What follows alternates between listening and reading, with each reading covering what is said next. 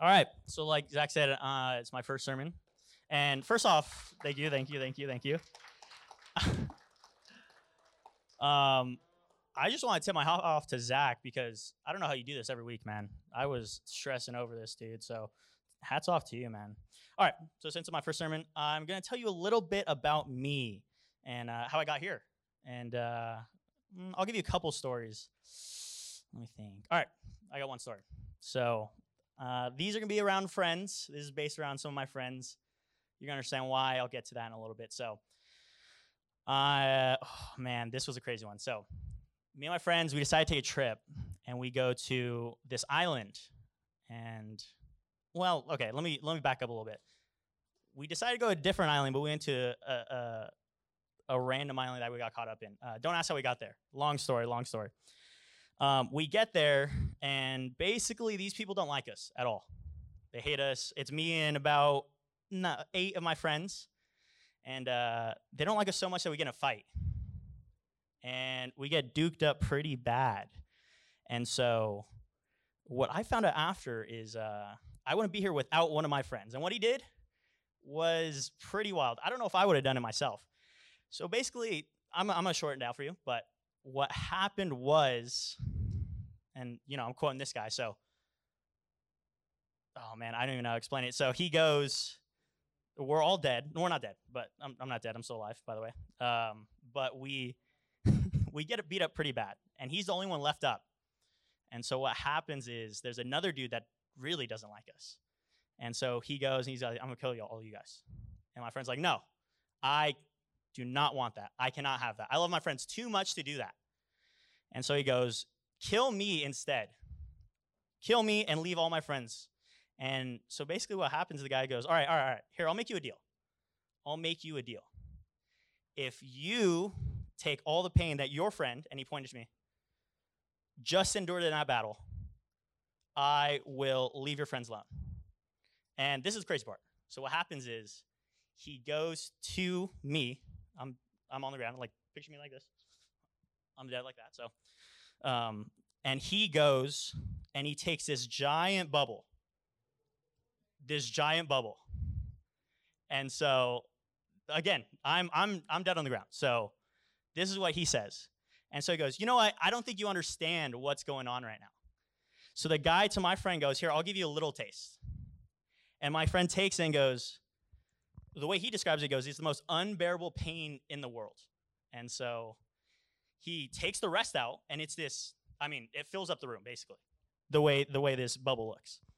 And uh, he says that without a second, he decided to go after it.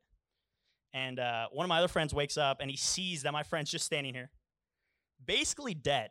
He's basically dead. And uh, he goes, Dude, what happened? He goes, Oh, nothing. Don't worry about it.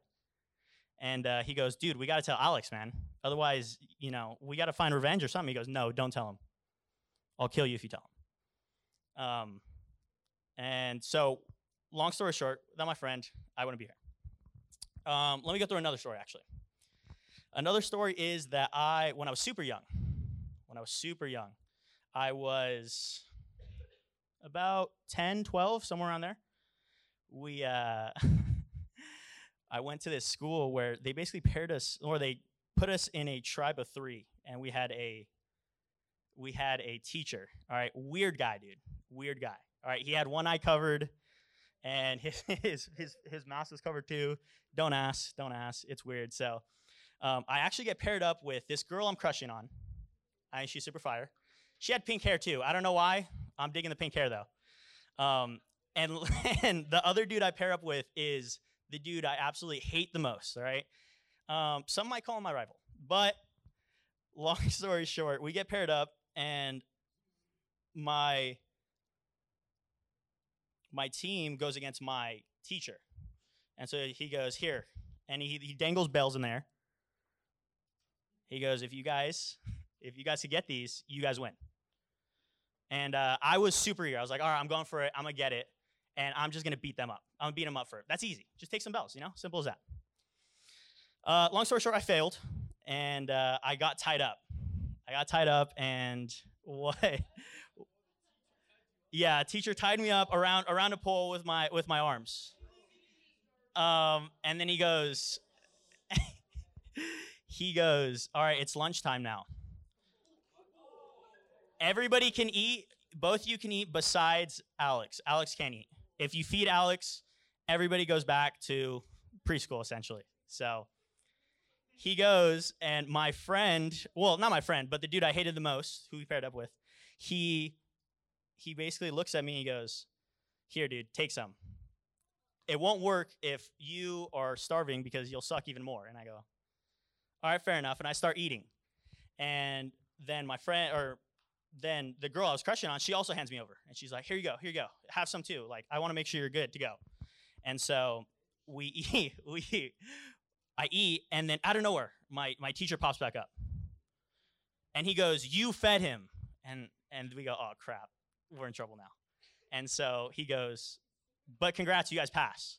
And what he said next will forever mark me. This is what I remember for the rest of my life. He says, Those who break the rules are trash.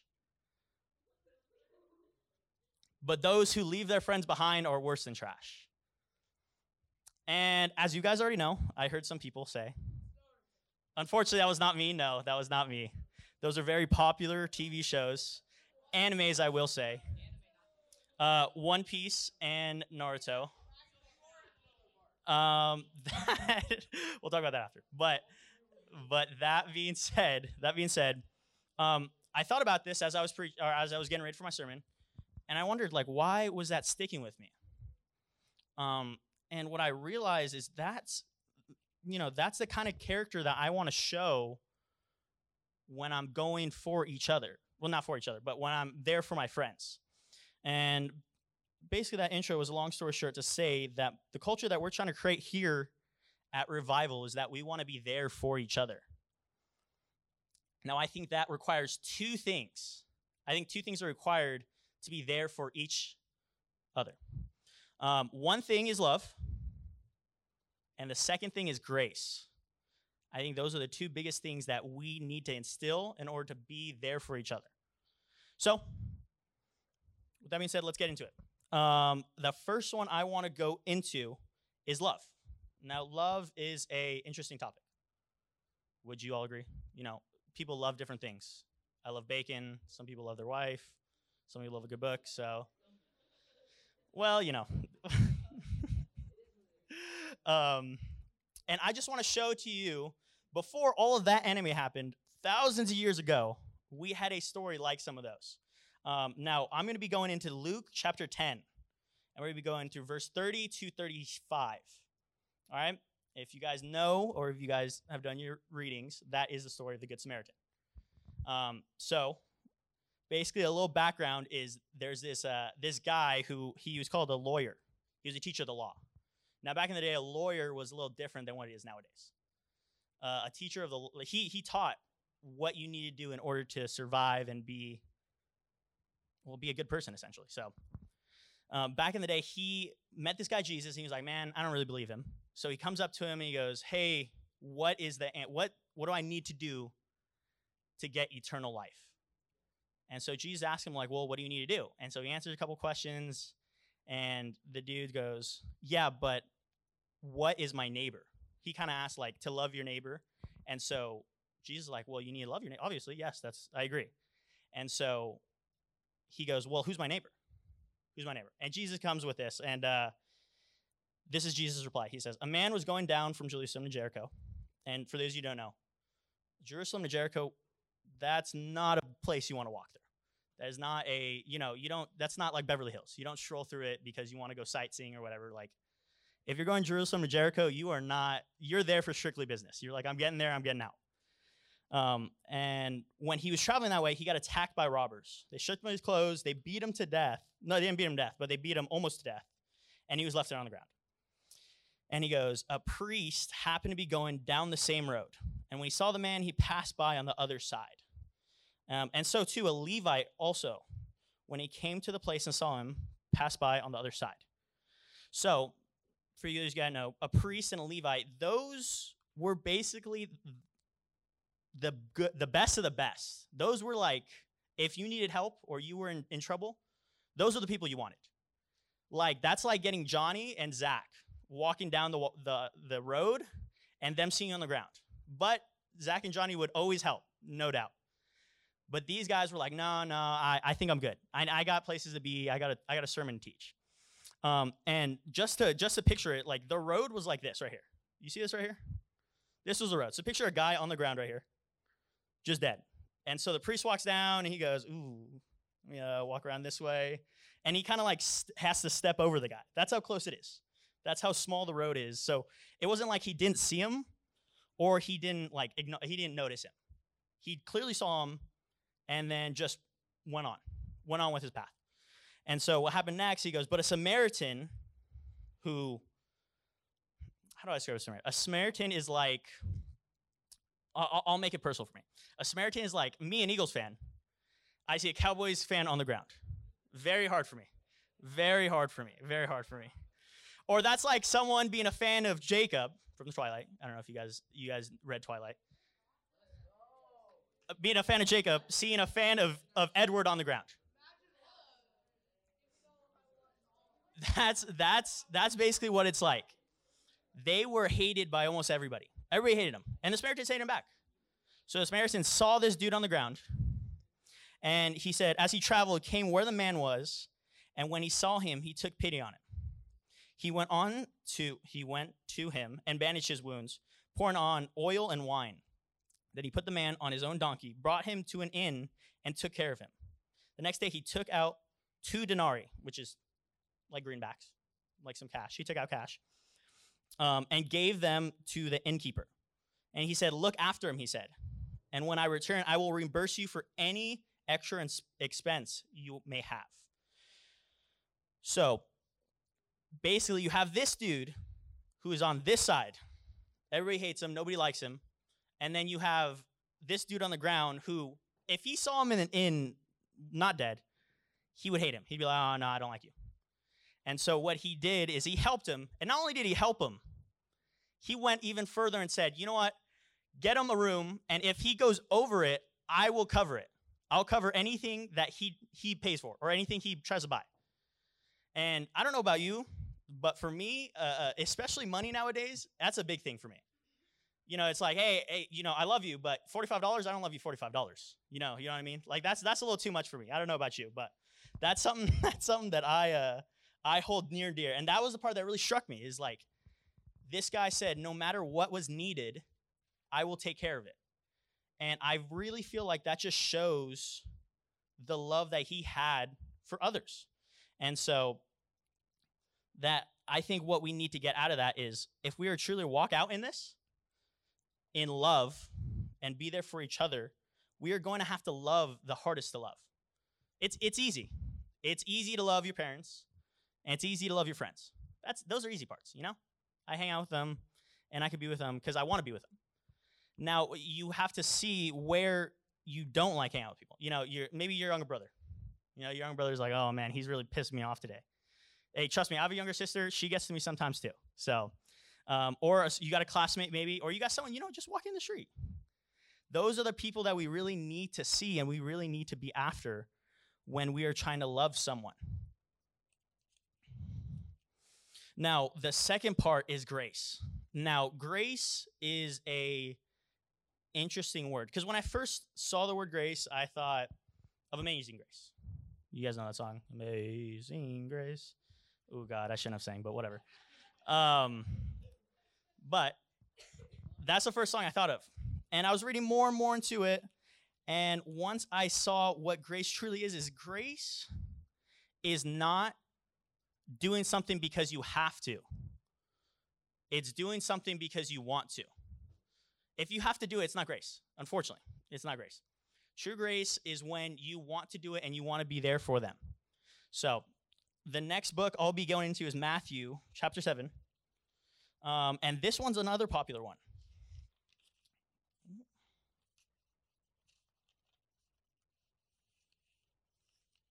Get my papers all set up. All right. So, with that being said, this one's is chapter 7, verse 1 through 5. It's titled Judging Others. In my book, you know, in different books, it's different. So, it says, Do not judge, or you too will be judged. For in the same way you judge others, you will be judged. And with the measure you use, it will be measured to you. Why do you look at the speck of sawdust in your brother's eye and pay no attention to the plank in your own eye? How can you say to your brother, Let me take the speck out of your eye, when all the time there's a plank in your own eye? You hypocrite, first take the plank out of your own eye, and then you will see clearly through your own eye. And then you'll be able to help your brother, essentially. So, with that being said, is I believe in this passage, it's more than just being like, oh, look at what you're doing. Look at what you do and, and don't judge others. I think there's more than that. I think God in that passage is trying to say, hey, I want you to help people. I want you to be there and I want you to help your friends grow. But hold on, hold on, hold on, hold on. We need to see how we're doing first in order to help others. Now, that's, I feel like, reflects grace. It feels like, for me, shows that you have to put a mirror up to the person you're trying to help grow. Because I don't know about you, but most of the time when I'm judging people, I don't want to say it, but yes, I am judging people. I'm very harsh with it. And then I go back and I go, Alekz, you do that too. I go, oh, crap, man. I messed up there. But when we go to judge others, we need to place a mirror in front of us. It needs to see where we're at. And if we were to judge someone how we would judge ourselves, I think we'd be a lot nicer with that, no?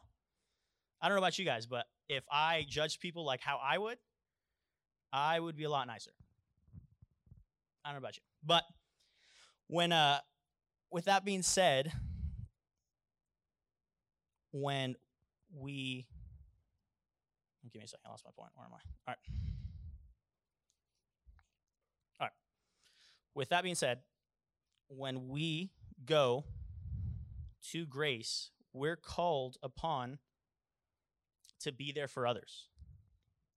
Now, let me make this a little clear. Grace is not easy, and it's definitely not fair. If you go into grace either keeping score or remembering what other people did, again, that's not true grace. True grace does what they can and what they want for other people when they go to take their little sister to a basketball game. They want to do it instead of their parents feeling like they have to do it. When your friend asks you to spot them 20 bucks for food, it's because you want to do it and you love them and not have to do it. And grace requires you to, it requires effort. It requires effort and it requires a lot out of you. And some may say it takes, it makes you go the extra mile. Just a little shout out to last week, so just in case you guys were keeping up with that. Um,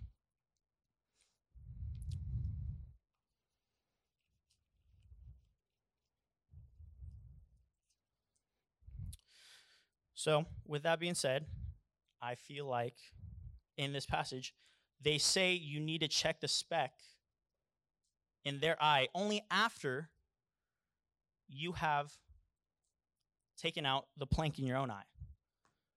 And like I said, what that means is you have to do a self reflection of how you are going about being there for others. And being there for others means, yes, doing unnecessary things. Yes, doing more than what your friend would do. And yes, being there when nobody else is there when instead you want to go and you want to have fun and my friends are all hanging out, but your sister needs someone to help with chores and your sister needs someone to help take her to school. Unfortunately, grace isn't fair most of the time, and grace does not always work out.